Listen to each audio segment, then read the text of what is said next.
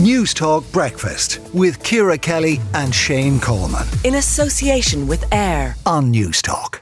Now, apparently, King Charles is to make his first official, state visit to the Republic and to the north of Ireland following his coronation in May. Political sources in Dublin, London, and Belfast this weekend said they hoped a visit by the newly crowned British monarch to the north would reassure unionists that the province's ties to the UK remain strong. Uh, Bobby McDonagh, former ambassador to the UK and the EU, how significant would this visit be? The fact, I suppose, the fact it would be his first official state visit. Bobby, is that the reports at the moment seem fairly speculative. I mean, there's no itinerary or dates, but it would not be unreasonable to think that King Charles uh, will visit at, at, at Ireland at some point.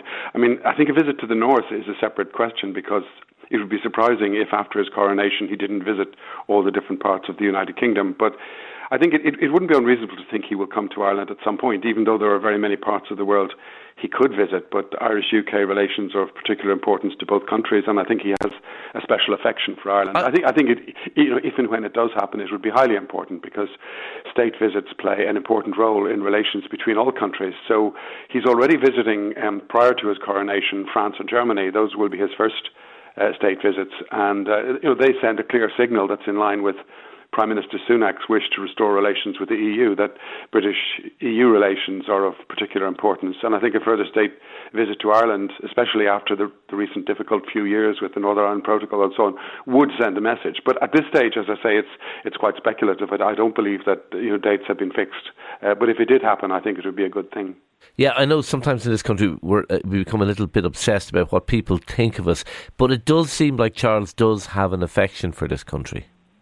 There's no doubt about that whatsoever. I mean, it's not just reflected in the fact that he's visited many times prior to becoming king, but when I was ambassador in London, he came to a reception in the embassy to meet very mem- many members of the Irish community, and in his remarks, he said that every time he has been with Irish people, he comes away with his spirits lifted, and I have no doubt that he meant that.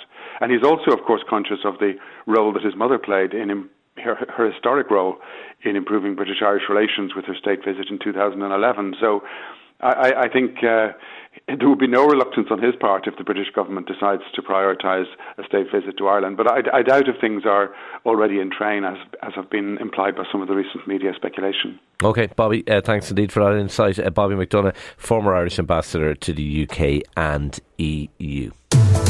News Talk Breakfast with Ciara Kelly and Shane Coleman. In association with AIR. Weekday mornings at 7 on News Talk.